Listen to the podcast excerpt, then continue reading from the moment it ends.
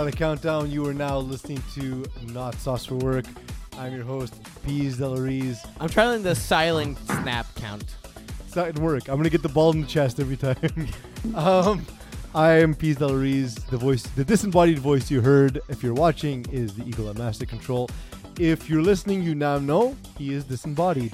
Joining me in place of Terry Tam is my brother and the uh, the the, uh, the um, Graphite extraordinaire. graphite extraordinaire, Duke. How's it going, buddy? I'm good, man. I feel like sometimes it's simpler to just say graphic designer, but uh, let's just go with it, man. Let's just go with it. I actually do have a question for you. Have you ever used graphite in any of your designs? Like, the as in material. it, uh, the material, absolutely. Either the material or the texture. color shader. Or Oh whatever. yeah, dude. uh, No, no joke. I actually use the color graphite quite, uh, quite a bit because I never like to use solid blacks. I like to use off grays because it looks a little bit more, uh, I don't know, professional. Looks great. So Also, yeah, I've you, used, you I've used designed sports graphite. equipment before, right? Yes, and So I there's- and I've worked with graphite. There you go. So when we call you a graphite designer, we're not lying.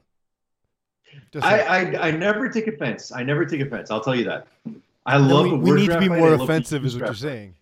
Exactly. You should. If I understand you graphite. correctly. This this reminds me of a conversation I had with our uh, UI team at work. For spoilers, I work in software, and at one point I said, "I don't care what it looks like, just make it look pretty," and they got really upset. Yeah, you see, that's why, man. That, that I, I mean, you just don't. You don't have a way with uh, with people sometimes. That's what it That's is. That's true. Um, so we're, you know, we say this all the time. We are not uh, a show about Montreal, but we are proudly Montreal. Uh, we are proud of our community. Um, we love this city the same way uh, people um, can be in love with truly terrible people sometimes. we love our poutines and our beers Yeah, I, I love, and I our love restaurants. that it's completely tolerated for me to walk from corner store to corner store, drink a beer, finish it, get into the next corner store, drink it while walking, and it's fine. That's fine in the city. That's nice okay. little cafes, our artisan shops, yeah, our farmers markets. legal. All the motherfucking traffic. I mean don't that know. too. I live a different life, so traffic is So much traffic. Um, So much But- traffic. given that, you know, we also do want to talk about some of the things that do happen in our city because it is a reality. Um, we are entering um, a new stage in the dealing with the coronavirus pandemic. Um, we went from lockdown to lockdown to lockdown to semi lockdowns to specifically weirdly targeting the restaurant industry to now uh, the vaccines are available. The rollout went okay, but uh, not particularly well enough. So the government is enforcing a vaccine passport. This is an idea that absolutely terrifies me. While I I vaccinated, I got vaccinated like as early as possible. I that's that's something that was important to me. Uh, I don't give a shit about other people's thoughts about that, but that was my thought. It was really important to do. Um, as are all the people in the show, we we all got it done as quickly as we could. But the idea of the passport really bothers me, even as someone who's vaccinated. I hate the idea of uh, restricted access to citizens. It really bothers me because once something becomes precedent in law, it never unbecomes precedent, and and that's something. So do you that do you have an issue with a driver's license or with an actual passport to leave the country? Well, I, I think citizenship is bullshit in the first place, so yes. Um, and then uh, secondly, as for the driver's license, I mean, I guess that just that that's different because you you need It's a skill. yeah. It's it, there's a skill. It's like having a skill testing question on on the back of a contest for. People. I mean, that's kind kind of stupid too. Yeah, Right, but at, 'Cause the but answer's at the always same zero. time, at the same time, at the same time, you can kind of understand where they're coming from when you have a large population that a large swath of the population that don't want to take the the, the Okay, vaccine. but but so you know, having hold on, having having the passport, what it does is it kind of forces people forces people's hands. I realize where you're coming from in terms of your the, the, the what you're saying that once it's in law, it'll never be changed. But it's the same reason why we have a driver's license sometimes, in the sense that you know you need to have something to to encourage people to drive properly and also to be proper citizens. But sense. but the driver's license doesn't preclude you from access, right? Like so so driving is you driving need a is driver's license to drive a car. You yeah, need but, a but, that, vaccine you don't have to drive a car. to go you to don't the have to restaurant. drive. You don't have to drive. A, like, you can live a very normal life and not drive a car, especially in the city that we live in. I suppose that the proof. reason why you're doing this, the the yes, but it's not all about you. Like the, No, no, the- I'm there's saying, a lot of I'm people saying it's that, not the same. that- there's a I'm saying that the license is not a fair comparison because this is it's, something that it's pretty close, and It's it's not. it's, it's, it's pretty close in the I- sense. It's it's it's okay. I, I don't think we're ever going to agree on this, but my point is that um, when I look at the passport in general, while I'm not a total fan of it, and I can understand completely where you're coming from, I look at the amount of people that got vaccinated ever since announcing this, and it was something positive. I thought it Oh, looked it's, it's obviously going to work. Don't, don't get me wrong. It's, it's like we saw it in, in professional sports, right? Like we're sports podcasts. We see, uh, we see that the vaccination rate in the NFL, for example, is up to ninety three percent. It's obviously working, right? And like uh, in a situation we'll talk about later, uh, we've seen players already. You know what? If if if the if it's close on the depth chart between a guy who's vaccinated and the guy who's not, Suddenly, that's a criteria. Suddenly, that's a criteria. We do it in our own fantasy drafts. So it's like, hmm, I think these guys are about the same. I know this guy's vaccinated. I sorry, I know this guy's not vaccinated. This guy, I'm not sure, but I know he's not. So I'll take I'll take guy you know player B. I think the the two things that really bother me about the whole situation is that every step of the way, including the lockdowns, including the restrictions, and now the vaccine passport, the goalpost for what is considered satisfactory has moved. Mm-hmm. So there was a target, there was a certain number of this and that, and it doesn't seem to matter whether we get there or not. The goalpost always moves a little bit forward with no end in sight, which I understand it's an evolving circumstances and things change and people make adjustments. I get that, but I don't think it's being well explained, nor is the expectation being managed. I think I think on both sides of this, what's what's bothersome to me and what I think is most dangerous on both on, on both extreme sides of this argument is both sides are conflating politics with science. Those two hmm. things are not related. Politicians are not qualified to talk about science. And and the thing is, we should be doing things that are recommended by the science professionals. And ideally, we should take that out of the hands of our politicians. And of course, in our case, it was not done because we saw the infection rates go up. Right? We saw uh, we saw the Delta variant starting to affect us, and and and it's it's very clear that um, it's at this point uh, most effective in countries that had you know lower vaccination rates. But I was going to say that's that's the second part that bothers me, which is no at no point throughout either the lockdown or this new passport that's coming out has it been explained or do statistics prove that this is going to be effective at protecting people. Like like the restaurant uh, embargo, Exactly. right? Like the I just don't. I you can't don't you can't go to the restaurant if you're I not just- vaccinated, but you can get a I- job, I just, work at the I just don't restaurant. see. I don't see how hard it is to just in, to put your a QR code into a phone. Like I, I that. understand where you guys are coming from, about but I mean, I, I feel like this is also this is also the issue right now with with with the pandemic and everything. Like there's there's simple things that that can that can help people, and we just we just we just make a huge issue out of it. Like So- so, I know dude, it took I- dude, I don't think anyone's do disagreeing If I go to a with you. restaurant and someone asks me to do it, I show them my, my phone. no, of course we're not over saying we're not saying Like, it's difficult. We're saying we're saying, and not that I have the answers, which I don't. I I don't Yeah. have You- the answers. this this is And the neither- tactic neither to put I, the by the way, squeeze on you know? people, essentially saying you can't do all these things until you do what we say. But the, again, the, Yes. what bothers That me that sets a very dangerous precedent. exactly what bothers me is not not the passport now, but what the passport can mean in twenty years. So, Um, so What- Duke, I'll, what I'll give you the very also- extreme what example. also sets what what also sets a da- dangerous precedent is when people refuse to take a vaccine because they get Listen, medical I've- I- but, but the two information things, off but two things are separate to me because again, and I've said it before that to me the the absolute absolute height of privilege is for people who have access to medication to refuse the help, to choose illness, to choose sickness, to choose death, rather than uh, to, to, to, to choose the vaccine and choose choose a way out. And there are other countries where they don't have access to medication, where they're desperate. We saw in Not Cuba, to mention healthcare is free and you're stealing resources from people who might need them. and, and, and, and the thing is, is, is again, we saw people in, in Cuba who were revolting against the government, which we know what that means in Cuba. We know that, that there are definitely groups of those people who did not survive past much past that protest because they didn't have access. So to me, I'm absolutely, I absolutely agree with you. There, there- there's not, a, there's not a reason not to get it. Uh, there's not a legitimate reason not to get it. Um, there's not a legitimate reason um, to to be weary of us of a tactic that we know works because we have over 100 years of data that proves that it works.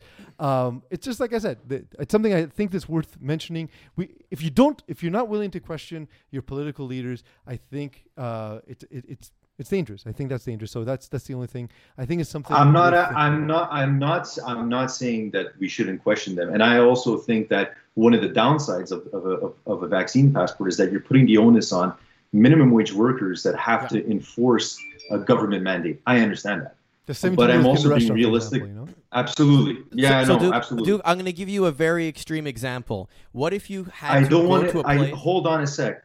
Hold on a sec. I wasn't finished. I'm saying that when it comes to this, I also understand that the reasoning that they came up with this was specifically to, like you said, to put the squeeze on people that did not want to get the, the get the vaccine in the first place. And there's numerous amounts of people, people that we know that are questioning uh, questioning it, which they have every right to do so. Um, but we're living during a living in a pandemic in something that you know that affects a large, large, uh, you know, a huge population. Um, and um, I, I just, I just don't, I didn't, I don't see why we have to make such a huge issue over, something like this. Ever, and I, and I understand, like it's easy to to uh, to question the government over this, but we also at the same time need to understand that this kind of a this kind of a uh, of of of um, of a passport came out because of the the, the im- immense amount of people that don't trust medicine or science. They just trust YouTube videos.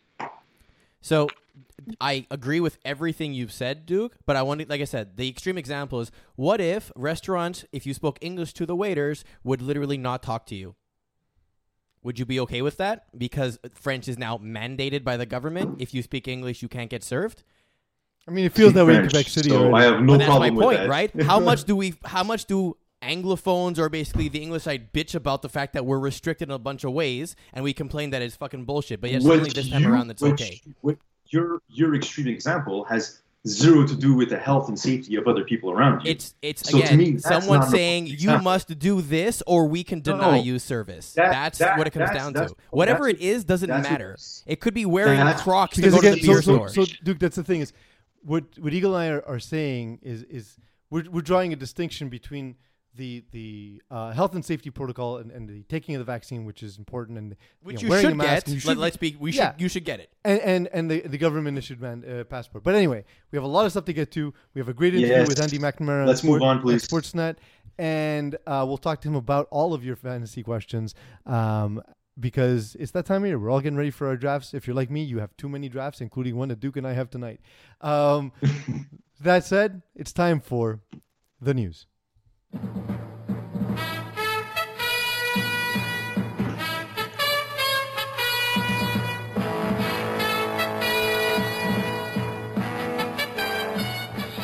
Ah, Terry, it's the news. It's never not Terry. It's never not Terry. It doesn't matter it's who's nice to laugh. It's it's nice to finally laugh. Oh my god. like that's the balance of the show. Let's right? never talk There's- about this thing again. We do, you know, we have some serious stuff. We have some Deshaun Watson. We have some vaccine. passport, you know. Uh, Go back and so forth. tired of talking about fucking vaccines. I know, I know. Well, Um, guess what? We have another topic about it.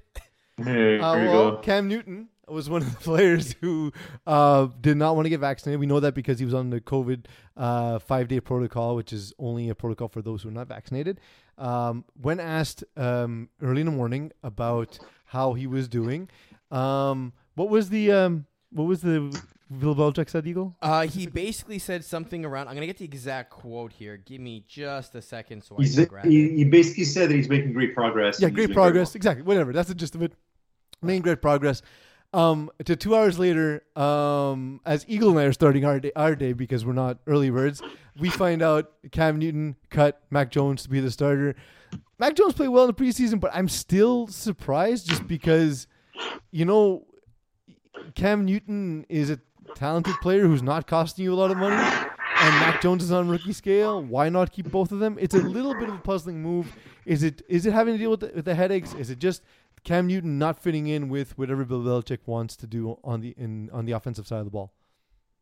I think there's a couple of things to consider here. Um, I think that cutting Cam Newton is maybe a little bit premature, but there is always the possibility that a guy like Cam Newton just doesn't want to be a backup. And you're in a situation also in New England where you have uh, Brian Hoyer, who's been there forever, who is the quintessential backup for New England because he, if there's anyone that knows that playbook, it's got to be Brian Hoyer. So um, it could be that. Um, but also, I, I do think that the fact that he's non vaccinated um, and also potentially, I mean, look, Cam Newton's been, um, he's, he has tested positive for, for COVID a couple of times now. Mm. And there's a lot of uncertainty around that. If there's one thing that Belichick, that Bill Belichick does not want to deal with, is the uncertainty of not knowing which quarterback you're going to have. Um, well, he is he's barely had to make the decision in, in, his career, right? Exactly, exactly. And look, Mac Jones looked really good in preseason, and I understand it's preseason. We got to calm down. We can't we can't make too many assumptions.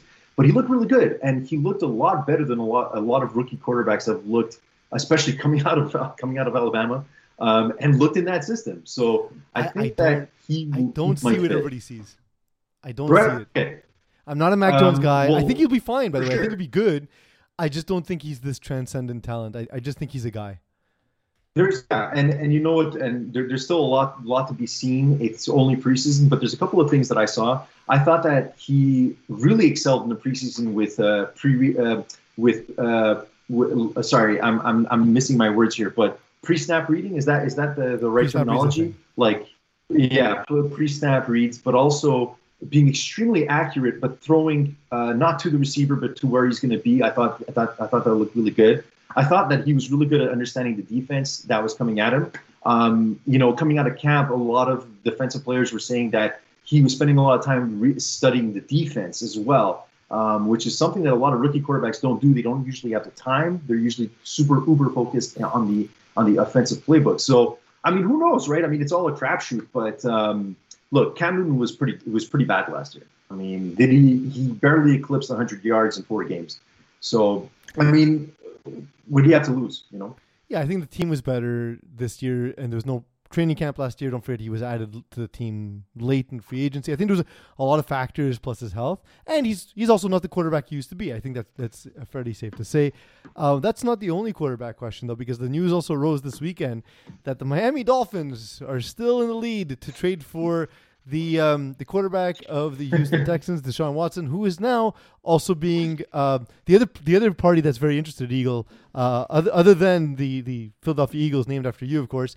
Uh, the other party that's very interested in him at the moment is the FBI as they've opened an official investigation last week, which happened before the Dolphins, uh, before it was put out that the Dolphins were, in, were still interested. Do you think when they come with a warrant for his arrest, he can invoke his no trade clause? Sorry, I'm not going to prison. It's not on my list of destinations. That's a good one. Um, um, go ahead. Dude. Sorry. Okay. Uh, so I don't know. Is this is this pressure that they're putting on Tua? I feel like it's so unfair. The guy's finally starting to understand the playbook, and they're they're tossing in this. Uh, you know, they're, they're tossing the, this competition into his lap. I mean, from what I understand, Stephen Ross is very much interested in in in, in signing Deshaun Watson. Um, and of course, who wouldn't? He's 20. He's a 24 a 24 year old uh, quarterback.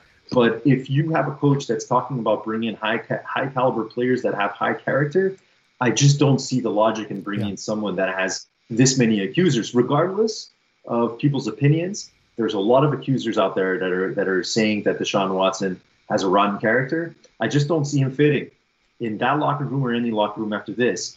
Um, so they need to stay away from this. So there's two things. One is yeah, he's an absolute superstar, right? So with when this first came up, before any of the accusers came forward, as a Dolphins fan, as a, as a fan of Tua, who I love Tua, by the way, I think he's going to be very, very good. I'm excited that the Dolphins have him.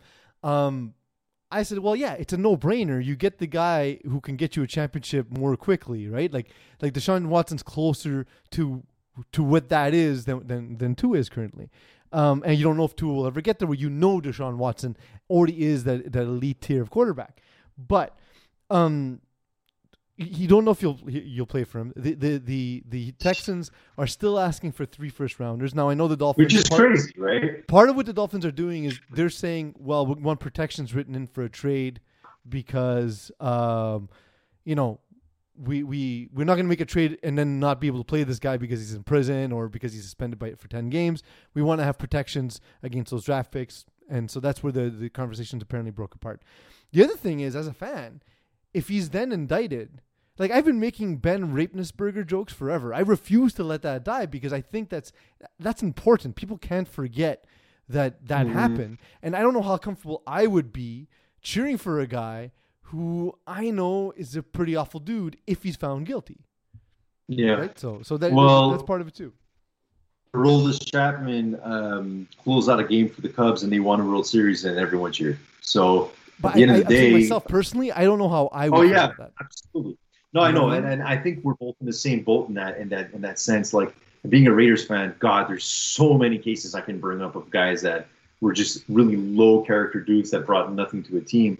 None of them had Deshaun Watson's caliber of, of uh, Yeah. or quality, you know. So I, I understand that, and I think that it's very troublesome that as sports fans sometimes we we tend to forget about you know um, some of these actions that these guys do the minute that they win a game for us. And I think that there always needs to be uh, a line that needs to be kind of put down with these with, with these players. That being said, I mean, look from what I hear, um, I have to still fact check this, but from what I understand, he turned down. He has no trade clause. He turned down a trade to the um, to the the Philadelphia Eagles. Yeah. To the Eagles, right? And I feel like, man, you're just in no position possible to be turning down trades. You don't have You to know? fact check it. I did for you. It's double vetted, so you're good. Okay, cool, yeah. So like on two reliable sources. And I don't want to necessarily play like equating factors here, but think of all the stars in the NFL today. Uh, your Tyreek Hills, or beforehand, like Adrian Oh, Peterson, God, before him, yeah. Michael Vick, right? All those cases where news comes out about illegal activity, and you go, "Ah, man, that like really tarnishes like wanting to cheer for you. Yeah. Like even fantasy, I try and avoid drafting players Mhm. like that, right? Like not even if they even if they're considered like fine now, like they're not going to get punished at this point anymore. It still feels shitty to have to be like, I want this person to succeed after what you've done. So I can't see I, I, myself. will. Yeah. I, I would say that there's something about uh, being a quarterback that being in a scandal. Like if you remember with Michael Vick, like I have ne- to this day, and I expect, and you brought up Roethlisberger, but like with with Michael Vick, I mean to this day, I, I haven't seen that much hate towards a player. I mean, who of, of course cre- committed some terrible crimes, but um, you know, you bring up like Tyreek, what the positional players, we don't, you kind of forget after a while you know, even Ray Rice. I mean, there's a lot of Ravens fans that had no problem with him a couple of years later. Yeah. So I don't know what it is. I feel like being a quarterback and you know potentially being African American as well is something that plays into the stereotype that that you know where people just can't forget and they just have to make it a bigger issue. And they should absolutely make it a big issue. It's a terrible I mean, thing that he Your, that he has your done. talent will be directly proportional as to how much you're forgiven. And Sad, so, uh, but- you know, Right. in an, in Yeah. a example, Duke, you, you're aware of this too, and I, I've heard uh, ex basketball player John Amaechi talk about all the time, where he always said he wasn't talented enough to be gay in the NBA in the '90s, right? So like he can only talk about it Mhm. after he retired, uh, for that reason. Where if he's like, if I was Shaq, it was probably okay if I was gay. You know what I mean? So. Um, not obviously not the same situation, but just to say the tolerance in a lot of these well, cases. even Kobe, for example, got away with something that's Yeah. pretty shitty. Kobe got away with a sexual Yeah. assault, absolutely. Um, Absolutely. The Not uh, 26 of them, but Yeah, less less of them to be fair. Um, Is it that? Is it that though? Is it the number? Is it? Is it I think the number's of- shocking. So the thing is, yeah, like, it's pretty nuts. you know, and and it's it's a shame. that There's always a lot of uh, victim denial, but when when there's 22, it gets harder and harder and harder. We've been saying it this whole time. We're like, we're not gonna we're not gonna put a nail in the coffin. We're not gonna say he's guilty until he is. But man, it's just hard to to, to denounce 22 accusations. Uh, Gardner Minshew gets traded to the Eagles. Speaking of uh, Alabama quarterbacks that are not seemingly trusted by uh, their uh, their their teams, um, Gardner Minshew, who's, who's talented, he's there uh, now, presumably backing up uh, Jalen Hurts. Um, I find it a kind of a weird move. I feel like uh, I, I feel like I, maybe I'm crazy, and also I'm a bit biased about this. I love Jalen Hurts coming out of college. Mhm. Thought he was an incredible, incredible athlete, incredible quarterback. And you know, you guys know this. I mean, I, I wouldn't shut up about him when he was drafted, and and he played for the he played for the Eagles and played very well. But is there a player who Eagles looks they just- more like yeah. the two cities he's played in than Gardner Minshew? Like th- he looks exactly like if Philadelphia and Jacksonville had a child. he, he So looks like the guy I- that would be driving the boat throughout the uh, the lagoon, essentially with the crocodiles in it, right? Yeah, yeah, yeah. That's pretty good. I like that. So- like what is it called? Like the, the big so fan. I, I oh, the um, the air, like the airboat. yeah, airboat. like- exactly. Yeah, he's definitely an Right. airboat uh, driver. Yeah, I can see it. It's from one of my favorite movies of all time, Um, with Burt Reynolds. Uh, Jalen Hurts is uh, going to be a great quarterback. He's been absolutely incredible for the Eagles, considering how pretty poor their their their team was last year. I just think it's kind of crazy that you know not only are you trying to bring in Desha- Deshaun Watson, a guy that won't even play for you, and when he does, is probably you know, and no matter how good Jalen Hurts is, I mean, look, Deshaun Watson, if you if he's not going to be better than him, he's going to be at the same level. You know, then you bring in Minshew, who is what going to challenge him for the spot a couple of days before the season starts. So, and I and I, I'm kind of understanding why teams are doing this right now because of COVID. You never know when someone's going to catch it. You have to have a plan B. But a guy like Minshew doesn't want to be a backup, as we saw with Jet with the Yeah. Jags. For sure. The uh, he's gonna he's gonna definitely challenge for to be the They're, face of they're the franchise. just really doing Jalen really dirty right now. He's gonna challenge to be the face of that franchise. But in the meantime, a man who seems to be taking over as the face of the sport, in his own words, um, Jake Paul claims himself to be the face of boxing before retiring right after his fight. But here are his words right before that fight. Wait, wait, no, already yet. Oh my Rant God. a little more. What did you think I was gonna do? What did you think I was gonna tell Switching you? topics. I thought it was. Gonna I, it was it was a pretty sharp one. It was a it was a sharp uh, I transition. don't know. I blame, I blame Um, production. I think that was pretty smooth. It, it was you watch the smooth, but you had ten seconds, and Yeah, I did You had not ten whole 10 seconds, to do it. It's coming. It's coming. All right, Did so you watch the fight? um, I did not watch the fight. I'm done watching Jake Paul. It's just not interesting. Yeah, faces of boxing. I I, I have. Just 'cause I'm doing it differently. I only differently. watch it after. There's room for everyone to eat, though. I don't want to take everything. I don't want to. This is a this is a, sport where there's hundreds of amazing fighters, and all I want to do is bring more eyeballs from a different audience. Everyone here saw the crowd tonight. This wasn't your typical boxing audience. This was kids that were rowdy, lit, holding up signs saying "subscribe to my YouTube channel." This is a completely different audience, and that's what I want to bring to boxing. So I'm gonna bring that over. They'll become fans of boxing and love all the other fighters. But I'm certainly, yeah, one of the top three biggest draws for sure. Top three, top five. I don't And know. I- I like, will- let's I look at the numbers. I will disagree with that. I will disagree with that. But is there any athlete right now? and I'm I'm even struggling to call him an athlete, but uh, you know Well, he, he, is. he is. made I'll call him himself a athlete. professional athlete. But but is there is there anyone in the, in any sports that that really knows how to put out fake humble? Like this dude is acting like he's doing something for everybody else, and it's not about No, anyone. he's putting It's money in his pocket. You. See, I like I like Floyd It's a- Mayweather's approach because he'll tell you, "I'm just stealing your money." Like, as honest Yeah. as it gets. Yeah. Um, no, like, and the thing is, like, like Jake Paul got rocked in that fight. Uh, in the fourth round, uh, Woodley Woodley did hit him pretty hard. Um, the thing is, is that um, look, he he goes in there, he made a ton of money for himself and for Woodley, and um, he then says he retires. But I feel like this is like a superhero death in a Marvel movie where you know he's going to come back in, in in three sequels. Like he'll be back sooner than later. Well, that's that, that's the thing because uh, like what other option does he have? Because at this point he's four and zero. Like keep in mind that the majority of great boxers out there, like you know, they only really start hitting, like getting getting to to to like the top of the mountain when they're into thirty fights, thirty five fights. This guy's four and zero, and like at this point.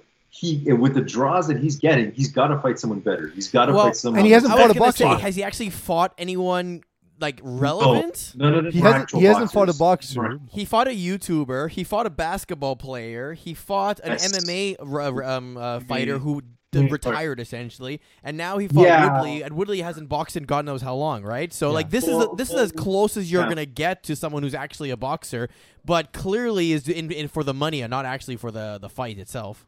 But the thing, so like the thing is though, Eagle. I mean, they talk about how you know Montana's the greatest because he never lost the Super Bowl. Jake Paul never lost a fight, greatest of all time. Greatest Yeah, but he's time. playing against kindergartners. Yeah. So if you look at some of those defenses, so was Montana. Um, the uh, You, dispar- you guys, you guys know what the you guys know what the next thing is. It's going to be Jake Paul against Logan Paul. That's what he's retiring for. death He's going to retire. He's going to come out of retirement and and fight and fight his his brother, and that's going to be the next draw. for sure. Or Floyd. Uh, and some other news broke this weekend that um, I had our chat buzzing, and I'm, I'm of course all of hockey Twitter as well. Uh, Jesperi was um, given an offer sheet by the uh, the Carolina Hurricanes. The offer for six point one million dollars.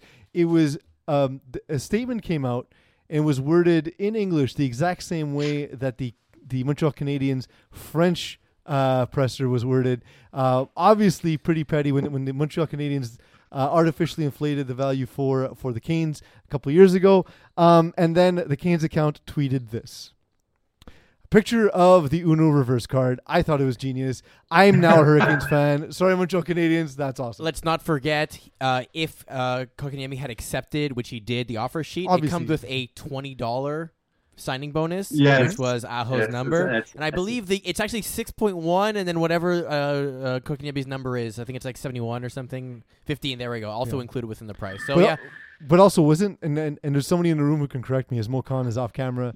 Um, but wasn't he offered? Wasn't uh, Two and a Aho offered twenty million as a signing No, bonus? Yeah, he was offered twenty million as a signing bonus. million. So twenty dollars for uh for Jesperi Kotkaniemi. Um, they can't they can't do it right. They can't match it. It's stupid. You should. I mean, You, this is No, this is what I- I, am but- hearing. He's going to Yeah. use the picks that he's going to. Uh, B- this is Bergevin, and the GM for Montreal Canadiens. He's going to get a first and a third rounder. We're expecting Carolina to be good this year, so it'll probably be a low first rounder. Potentially use that and trade for a third line center instead. Um, for someone who's in this room who's not Mo Khan but is a Montreal Canadiens ex- uh, expert, just nod or shake your head as to whether or not that's true. Third line center? He's looking to trade the first for a third line center. Not for the line center, no. No, uh, Eagle's wrong. Uh, Eagle doesn't know That's, anything what, about the that's Canadiens. what the talk is right now. Whether it's Just going to say happen it. is a different story. I trust my source more than your source, Eagle. Um, so yeah, Duke, you, um, you, but you don't think yeah. you don't think they'll match, do you? So that's the thing. I, I, I think that they should. However, I'm also feeling like like Kotkaniemi might not want to might not want to play with the the Habs. I don't feel like he got adequate time in the playoffs, and perhaps this is maybe something that's brewing. Maybe he. Maybe he just you know is not feeling it with the Habs and looking for a new opportunity. I do really wish that they would re-sign him. I think he's an incredible player. I think, I think he so the team really well I you know think so. but it is a lot of money it's 6.1 million and i mean he was on the third you, you probably confirm with confirm this with your guys but wasn't he on the third line for Yeah. the, for the he got majority of last in the season playoffs. so and that's that's where i think that he may have had some issues with it being being benched and you know honestly like they, they had a great playoff run so they should match it but at the same time it's expensive for a guy that potentially might be second line this year i don't know but after last no, season there's no way. No. Uh, so, so, Between Suzuki and Poehling, I mean, he's at best going to end up third line. so but the, th- the thing is, is, is I, that's, I, a lot, that's a lot of money I, I like the player, and and you do it if you think that the success from last year was repeatable, and your depth away from winning a Stanley Cup.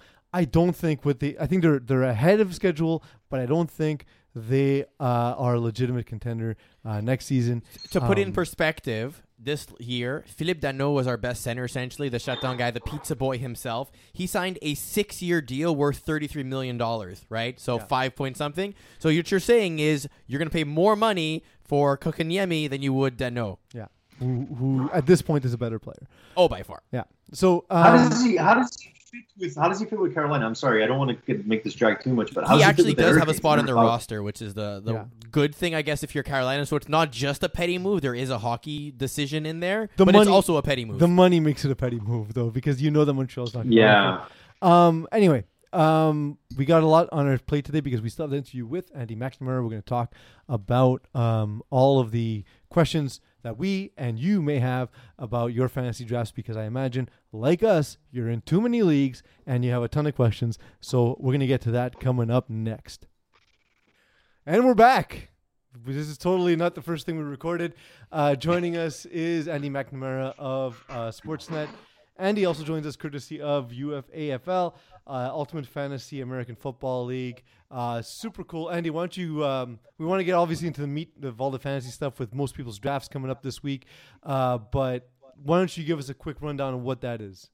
Yeah, absolutely. Well, first of all, guys, great to be back on with you. Football season, it's here. There's cut downs and all that. So very happy to be on with you guys as always. But yeah, I've been involved the last few months with this new project, which is just fascinating and, and has taken so much of my my time and energy, and it's so incredible. I'm the head of football operations for UFF Sports. So uh, in particular, right now, the Ultimate Fantasy American Football League. So this is where, guys, it's the ultimate in fantasy football. It's Mears NFL front offices, 32 franchises, just one league, we have digital athlete NFTs coming in where the athlete, as a one of one NFT, get paid for fantasy sports. So some of the owners in this league, like they flew me out to Vegas first class in July. It was amazing. We're at the Circa Phenomenal facility. But Oh, Cris Carter, good. Michael Vick. Oh, That's it's so good. It was so fun. They're they're owners of a team.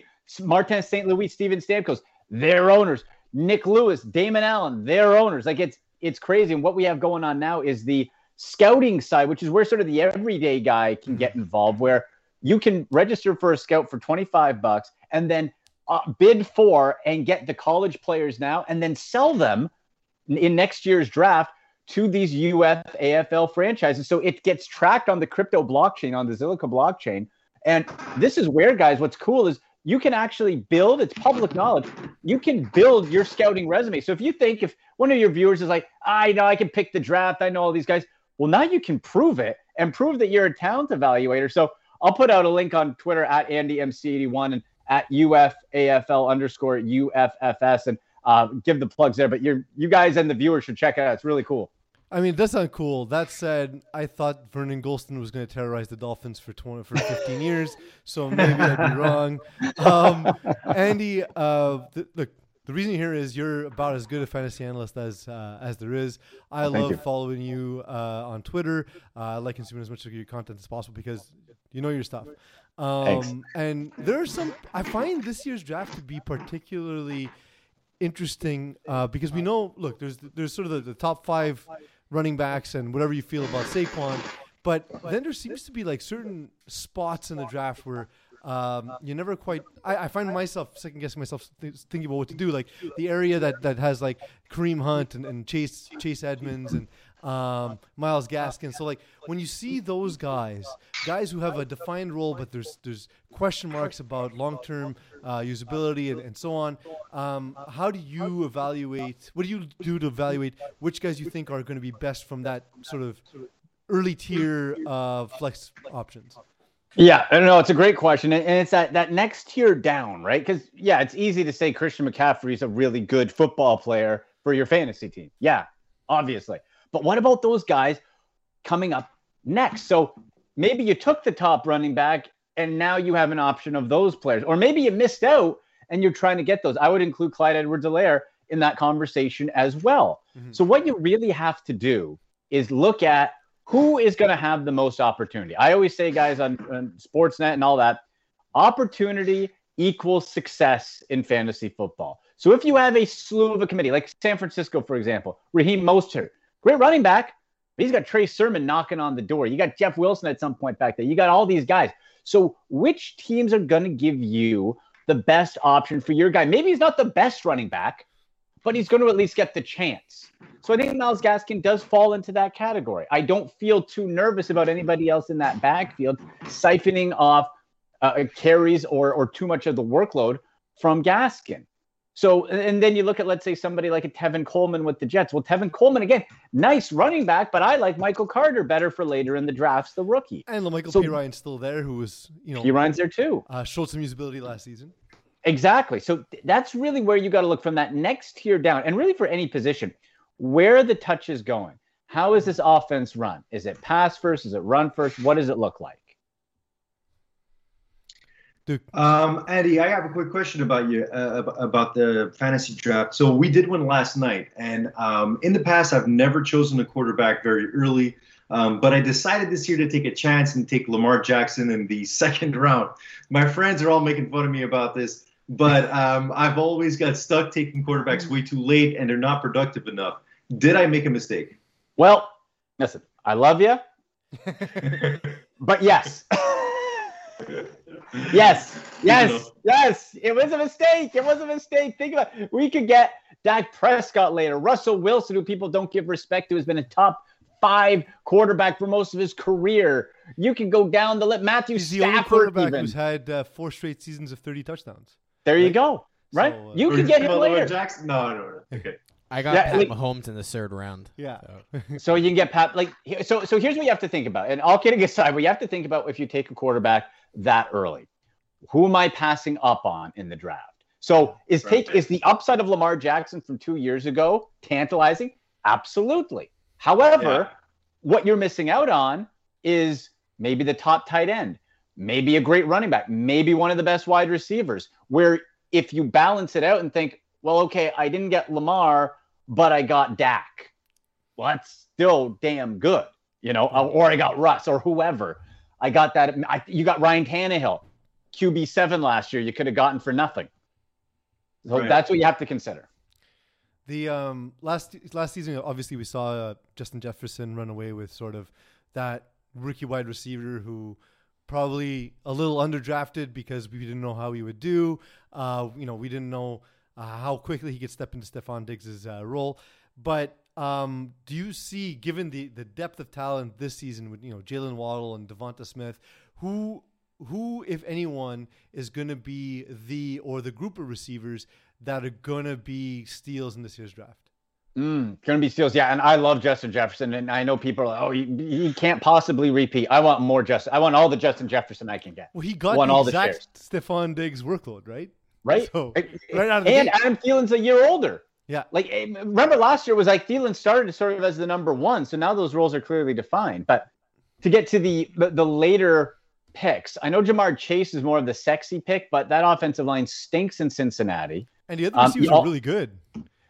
Tyler Boyd and Tee Higgins, like Tee Higgins is a stud. Yeah. Right. And, and also Joe Burrow coming back with that knee, and some reports that he's looked a little shaky. And, and how's that going to play out?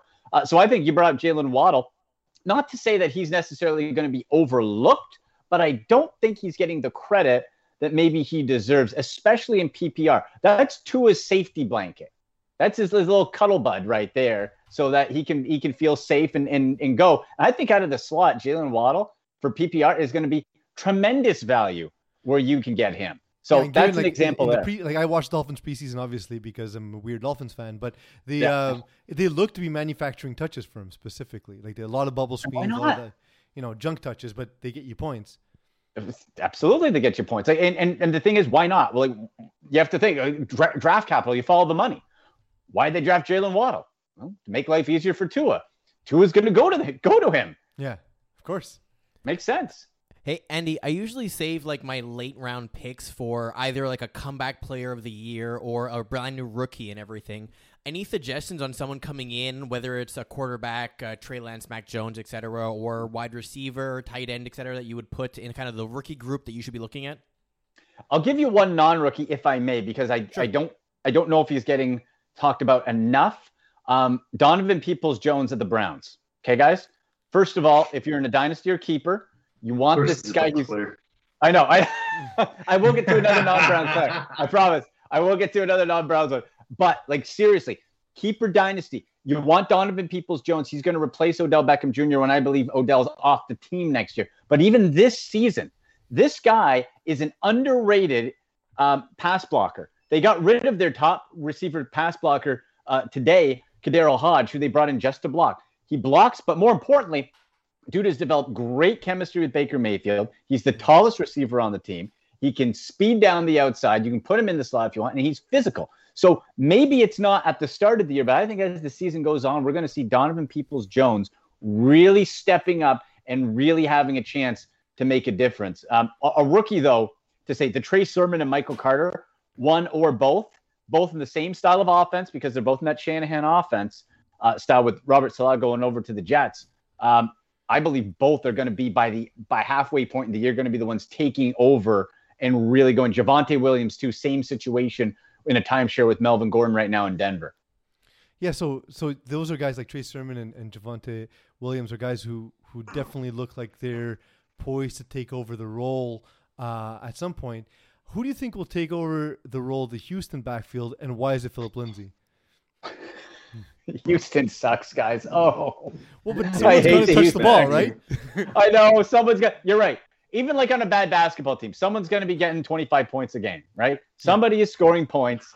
Someone's going to get you fantasy points. The Houston Texans stink. Like, if uh, my goal in any of my fantasy drafts this year is to not draft one Houston Texan. However, however, if you have to, the Philip Lindsay angle is a very good one to go to because I feel like Philip Lindsay kind of got forgotten. Like, undrafted guy was a monster in his rookie year, Mhm. and then Denver messed it all up.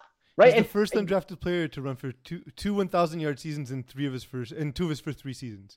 like did he forget how to rush the football no it's just because denver's a tire fire in, in some regards as far as an organization um, I, and james robinson almost ended up in the exact same situation if not for the travis etienne injury so yeah i would say philip lindsay for sure outside of that guys like the quarterback plays really bad like do i want brandin cooks like i don't know i, I, I guess like if, if he's late i'm not going to go out of my way to look for him at all He's a trendy sort of wide receiver five sleeper though. Like yeah a depth like- receiver like- that might turn into something. Sure. Like it's somebody where if you if he's there later on and you're like, it's Brandin Cooks or someone you never heard of, you take Brandin Cooks. You have him as the depth. He's super talented. Listen, this is not Brandin Cook's fault. This is not his fault. This situation. Okay. This is not on him at all. So yeah, a WR5, a depth guy. That's what, with upside. If something clicks or they end up trading Deshaun Watson at some point and get a quarterback in, then yeah. But I wouldn't go out of my way to reach for any uh, Houston Texans. But I do like that Philip Lindsay as to bring him in sort of as that that RB three guy that you can probably get later with a real chance to pop. I really like Philip Lindsay. He's a guy I've been picking up largely in like the 14th round. Of That's beautiful. drafts, you know, That- that- I, I think that's a great spot. I I think it's a, that's a great spot because of like it would not surprise me at all if we look at the end of the year and Philip Lindsay is a top 24 running back, which puts him right in that RB2 category. That would not surprise me at all. And imagine the value you get him in the 14th round. That's how you win championships. Yeah. Duke, anything else? Yeah, so I was just wondering about what you thought about uh, about um, about Claypool at the moment. Um, I know he had a bit of an injury; he's a bit knocked up in the preseason.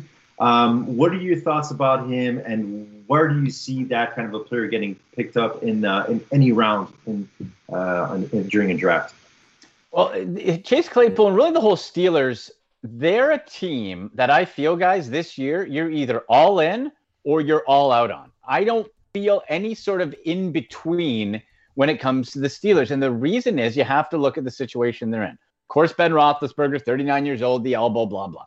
But four new starters on the offensive line. That's significant. That is significant. You bring in Najee Harris as the rookie running back. Love that pickup. But now, how does the ball how does the ball distribution go?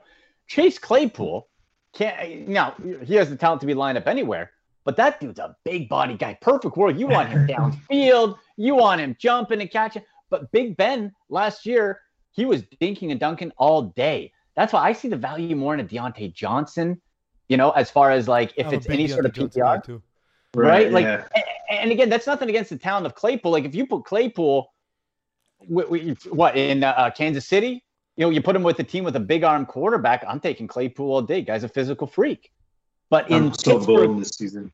right? Like, like Pittsburgh right now, long term on your fantasy team, do you want to be banking on a 39 year old quarterback with a bum elbow to get your guy the ball?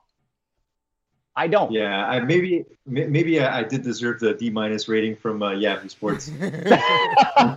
Well, I mean, look, I, He, he Andy, can I talk, don't get me wrong. I understand. I understand your hate for the, the Steelers, but uh, Ben Roethlisberger has started eating a salad in his life. He he Yes. lost uh, he lost uh, a pound or so. He lost a chin, Pretty yeah. good. Um, I want to ask you one last question here because it's something that a lot of people struggle with during drafts. Let's say you don't want to go with the top tier tight ends, but you you sort of missed the train on the middle tier, the the Mark Andrews, uh, T.J. Hockenson, Kyle Pitts tier. Now you're stuck having to pick from one of the most unpredictable parts of the game. Uh, I know Robert Tonyan had uh, he scored on what twenty two percent of his catches last Yeah. season. Uh, hard to re- hard to replicate a second season.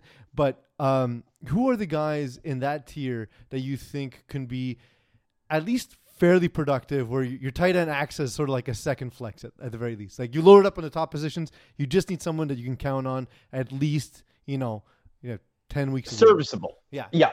Yeah. So somebody who can get you by. And, and listen, my, my draft strategy personally, I try to go uh, like I, I'm. I reach for tight ends. I reach to get a Travis Kelce or a Darren Waller to to sure that up. But if the draft unfolds, that doesn't happen. What do you do? Uh, two guys that I really like. I think Mo Alie-Cox of the Indianapolis Colts. Mhm. that is somebody we have to look at how offenses are structured.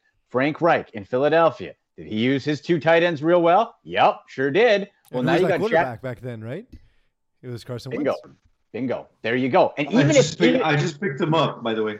I just picked you got up. Wentz or Mo I, Ali just, Cox? I know. I, I I picked up Mo Alie-Cox, man, right away. Nice. Yeah, well, yeah, because so here's the situation. Even if it's not Wentz, and you hope it is, but even if it isn't, the offense is still going to be structured pretty similar. T.Y. Hilton's got something wrong with him too, so that that frees up more targets. Mo Alie-Cox flashed last year. He's a superior athlete to Jack Doyle. So I think again, it's a case like we talked about with some of the running backs. Partway through the year, we're going to see him sort of Dallas Goedert, Zach Ertz, and leapfrog him as the favorite target based on pure talent alone. So I think that is somebody that you really have to look at when it comes to um, to the tight end group. Mo Alie-Cox is somebody later that you can jump on and and get a piece of. Another guy too, um, Jared Cook with the Chargers, touchdown dependent, but you know we saw um, uh, that uh, Justin Herbert liked to go to the tight end, so it's not going to be ideal, but that's another person that you can get much later, and at least you know he's going to get some looks. Yeah, I um I like that. Um, that's definitely again that's a, a part of the draft most people tend to to struggle with. So definitely Yeah. that information is gonna be super helpful. Uh, Andy, thank you so much for your time. We know you're super busy during this time of year. Um, so do check out uh, his work at Sportsnet. Do check out the UFAFL Ultimate Fantasy American Football Challenge, and give him a follow on Twitter because the dude's knowledge is awesome and genuinely, genuinely fun. Uh, follow next time, Andy. We're going to completely waste your time with more questions about alcohol. However, so uh, stay tuned for that. Listen, boys, if it's bourbon talk, I'm your guy. I'll say this too. I'll say, hey, stay tuned on the Twitter site and on Instagram at AndyMC Sports because I'm going to be giving away in the next couple of days a brand spanking new copy of EA Sports Madden 22. That's I'm revealed on your up. show only, guys. Your show signed only. up. I got another one. I got another one we're giving away. Great, great. Let's do it. That's Very on your, excited. that's a I'm special looking for your guys' show. For your guys' show, your viewers. So stay tuned. More Madden. Awesome. super appreciated. Um, Take care, man. that's awesome. Thank you, Andy. All right, Thank you so boys. we'll talk to you later. Great. And we're back. Thank you, Eagle, as always, for doing it when I'm least prepared. Uh, let's remind our viewers here. I know we've been talking a lot of fantasy, so that was great from uh, Mr. Andy Mack. But if you do want to have the best fantasy app in the market, you should go with. Eagle, you do the read. So you go with hotstreak.gg, the world's quickest daily fantasy sports game. Um, what you do is download the app on iOS, uh, sign up, use the code Hot Sauce, where they'll match uh, whatever you put your money in up to $200. And then you place bets on ongoing games, uh, three minutes at a time, the outcome of certain plays, and you get returns right on the fly. Terry's not here because he's currently mortgaging his house to try and get more cash to lose on this app. But I'm telling you, you will win millions. So go ahead and download hotstreak.gg. Peas, you make any bets recently? I have him playing um, baseball. Um, it's slightly improving. My, my record's slightly improving with with the uh, hot streak baseball. I'm much better at understanding the game of basketball, which is not predictable, which is entirely predictable. If you pay attention to the show at all, you realize it's it's my uh, my first love and my one true love. Um, but yes, so uh, definitely do check it out. It's a lot of fun. The bets are three minutes at a time, and they can be as, as low as a dollar. So it's a it's a good time. Uh, great way to enjoy the game, especially baseball's kind of slow. Let's face it. So um, get in there, uh, bet per at bat. It's good times. All right, and let's get into rapid fire topics. We're to try and go through this reasonably fast. We got six today, starting with Do you smell what the law is cooking? There's a uh, Alabama lieutenant appears to look exactly like uh, Dwayne the Rock Johnson's doppelganger. Here's a picture tweeted by the Rock's account himself. Duke, which one is the Rock and which one is the officer? I love I love this because I specifically didn't click on the link, just waiting for the show. uh, this is really goddamn tough. Uh, so you're asking me who is real? Who's the real rock? Yes. Yeah. Or who's the fake rock? Okay, who's the real rock? It's tough because like one of them is holding a fishing rod. I would never think the rock is a fisher. So I'm gonna go with the dude on the left as being the rock. The guy Rock is on the right. You can tell by the you can tell by the tattoos. fisherman. He's a fisherman. Well, That's he- he why. grew up in the Florida. tattoos. He grew The up in tattoos. Florida. The tattoos does look like a Florida man. He does. He does. And you know what? It's it's a chest tattoo. I should have seen that. Nah. But damn, that dude really looks like him.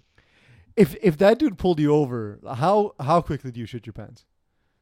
Yeah, no, I would piss my pants. I like it is.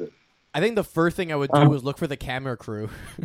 So d- is is there a comeback coming with uh with Vince McMahon planning the first ever actual mirror match between two guys who look exactly the same? That's amazing. He needs ratings right now, so it's There you perfect. There you go. What's- All right, our next topic Raging Bride. Evander Kane has made several claims that his ex wife, estranged wife, the wife that said he was gambling on himself, uh, beforehand physically abused him and described instances where she struck him in the face multiple times, threw things at him uncontrollably, and violently tugged at a bag uh, that was flung over his shoulder, amongst other charges, and has asked for a restraining order in their relationship. Um, I know beforehand we said this is a messy situation. It It's is. just got messier. I- it- it's so messy. It's the messiest thing in the world. It's just as messy as Arsenal's uh, Arsenal. Anyway, This is something I'll never. I, I mean, I think Arsenal is still a bigger mess, but um, Jesus, yes. this is something I'll never really understand. And and look, it, it happens more often than it should. But people that end up in this kind of relationship, why? Why are you in a relationship where you're throwing stuff at each other? Why are you in a relationship where where it gets this bad? There's got to be steps along the way before you get here. Um, so I mean, I guess if, if these if these charges are true, opposites don't attract. It may be that these two deserved each other. Yeah, you could have said it better, man. I got nothing to say. This is goddamn messy, and I hate hearing about it. Every time I see an Evander Kane update on Twitter, I just struggle to click on that, man. Yeah. I just Right. feel like it's it's just it, it's got to be kept in the dark. I don't want to know about it. It's not my business, but man, it's messy. Catch Me If You Can. ESPN aired a high school showcase between Powerhouse IMG Academy and Bishop Sycamore of Ohio. However, So good. Bishop Sycamore is not a real high school. Bishop Sycamore told us they had a number of Division One prospects on their roster. To be frank, a lot of that we could not verify, and they did not show up in our bata- database. They did not show up in the databases of other recruiting services. So it's okay if that's what you're telling us. Fine, that's how we take it in. From what we've seen so far, this is not a fair fight, and and there's got to be a point now, Ludes, where you do worry about health and safety. I already am worried about it. I, I think it's um, this is this could potentially be dangerous, given the circumstances and the mismatch that we have here. And, um, and, and and quite honestly, Bishop Sycamore doesn't have not only the frontline players, but they don't have the depth in case something were to happen. Oh to man, them. look at that defense, man. That's Swiss cheese defense right there. Throughout the remaining two and a half quarters of this football game. Bishop Sycamore told us So, uh, yeah. That That's a thing. High school students? IMG has some beasts on that team, man. IMG is a feeder program to D1 universities. Like it's a big deal. Um, so there's there's some red flags. First of all, um, the roster was only about 35 players. Um, th- there was players that were on the field that weren't on the roster sheet that was handed uh, in before the game. The fact that there's never been a bishop uh, and never will be a bishop named Sycamore because bishops are very rarely trees. Um, it's there's a, there's a lot of points where ESPN could have checked and said, "Hey, maybe this isn't a real team." A lot of gaslighting by that announcer, putting all of the blame on obviously the fraudulence of Bishop Sycamore. But at the same time, if I walk into ESPN and say, "Oh, I'm Bill Simmons. I wrote the book on basketball," I'm pretty sure they'd check it. And they played on a I Friday, feel. I also feel like. Um, Yeah, and and I Mo also points like out they played the game I- on a Friday. Friday and Sunday. I, I, I also feel like IMG is having a hard time getting opponents at this point. Like they're gonna have a hard time finding people to play them. Like if, if, I have if no- this is what what they I have no sympathy for poor ESPN trying to find ways to sell advertising by airing high school games. So it's fine if IMG if this whole tournament disappears. The whole I, it sucks for some of the kids, but I think that in in a reality where there's so many uh, resources available through social media and and and there's there's so many ways to get players tapes out there. There aren't scouts watching this this showcase and being like, "Oh, I never heard of that guy." They've already heard of them. It's just affirmation bias at this point. A deal with the Red Devil. After waiting for the last moments in the transfer uh, transfer window to request being moved, uh, Manchester City's deal with Ronaldo broke down, and he is now returning to Manchester United. Yeah. I Um, mean, I I, I, love every I love everything about this. By the way, please go ahead. I don't understand how we've seen two big stars uh, have to change destinations mid course because of financial issues in a league that has no salary cap. It's bizarre to me. I don't really understand soccer finances because it all just seems like the Wild West. Um, it's it, it's well, interesting. La, La Liga La Liga doesn't necessarily have a salary cap, but they have they have salary restrictions, which They cause them competitive to balance, make yeah. That's that's what it is. But I, I actually I, I find this is actually incredible because I'm I'm getting really into the EPL. It's been about five years I've really been into it, and I find that this season specifically is just so interesting. There's so many really interesting teams at the top, like Tottenham, West West Ham looks incredible so far this year. Uh, and Michail Antonio is like one of the top players in the uh, in the EPL, and like Manchester United, like you look at the four the, the top four teams right now: Tottenham, West Ham, Manchester United, Chelsea, and Liverpool. Uh, sorry, Mokan. Liverpool's just right on the outside, but this is at the beginning of the season. So I love this kind of a story. It really draws a lot of attention towards EPL, and I'd love to see some of these matchups. I'm I'm drooling just thinking about these matchups right now. My question though, Duke, and it's the most it's the, it's the only way you can look at this move is um, does Ronaldo does does Ronaldo leave Juventus if Juventus hires Ted Lasso to coach? No, no, of course not. He's got to No, stay. He's got to stay. And and and the the, cra- the crazy thing is that on the on the Serie A, Serie A side, it's created this domino effect where Juventus has had to try and find, figure out a way to um, to, to fill in that spot. They're they're looking at bringing in Moise Kean. I haven't checked to see if they actually did bring him in, but they are looking at that. So it's created this huge this huge domino effect. And now Manchester is also trying like there's almost a competition for the spots that remain uh, in in the striker position. So I mean, I love the timing of this. I know the timing sucks for for Juventus fans, um, but I mean, this is aw- this is awesome. I'm I'm really looking forward to this season and seeing you know uh, seeing like Manchester Manchester play Manchester City. That's going to be a great storyline.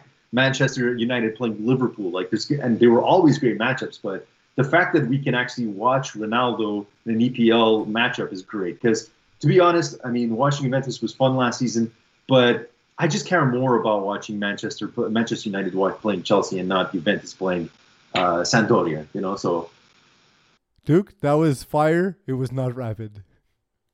sorry, man. I'm excited. right. You're my boy, Blue. Citizens of Boston had a very heartwarming tribute to Jimmy Hayes. Uh, a bunch of people outside, essentially. I mean, it speaks for itself.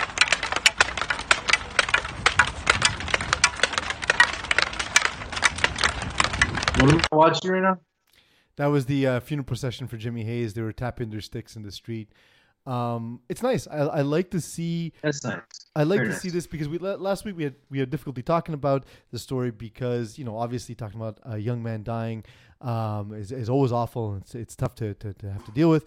Uh, my question is if if the, if tragedy befell one of us, what would they line the streets with? Um, so if it was Lots Eagle, I beer think it'd just be copious amounts of sugar, Sugar would work. sugar, video games, people playing video games on the side That'd of the nice. road. Yeah. Uh, so like it would just be it would just be the unhealthiest thing where everyone's sitting around playing video games and smashing um th- those like sour sour sugary treats that you like. For for peas, I think I'd put out empty bottles of Grolsch. So I can bottle beer Ooh, Correct. in the afterlife. pretty Yeah, good. It's not bad. It's pretty good. I guess for Duke, we just put out pieces of graphite. Graphite, graphite and whiskey. I love that, man. I love that. Absolutely. I'm a big fan of graphite. And Terry has to in, right? Terry would just be people smashing. Yeah, that's what puts he in. puts it. If look, if Terry the- does go before us, we need to make a pact that we're bringing poutine to the funeral. I can't not eat a poutine at his funeral. Yeah, exactly. It would almost be insulting. It would be insulting, absolutely. Instead of placing roses on the grave, we'll put the empty containers of poutine.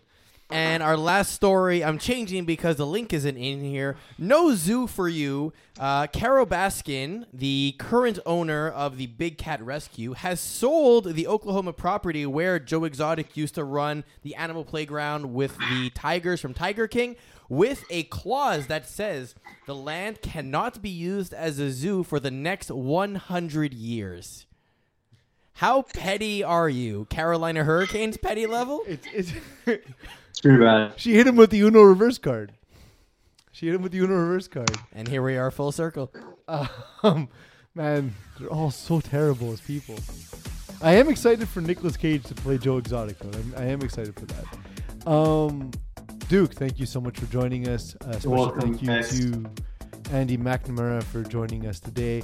Uh, if you check nothing else out, please do check out that interview. Although, if you're listening to this, I don't know how you do that without checking us out. Maybe you're geniuses. Uh, Eagle, you're almost a genius, so thank you for everything you do. Uh, remember to like, watch, and subscribe to everything we do. Um, if not, we may or may not tell Carole Baskin where you live so she can own your property for 100 years. Thank you, everyone, for letting me be myself. You've been listening to Hot Sauce Sports. Öldük.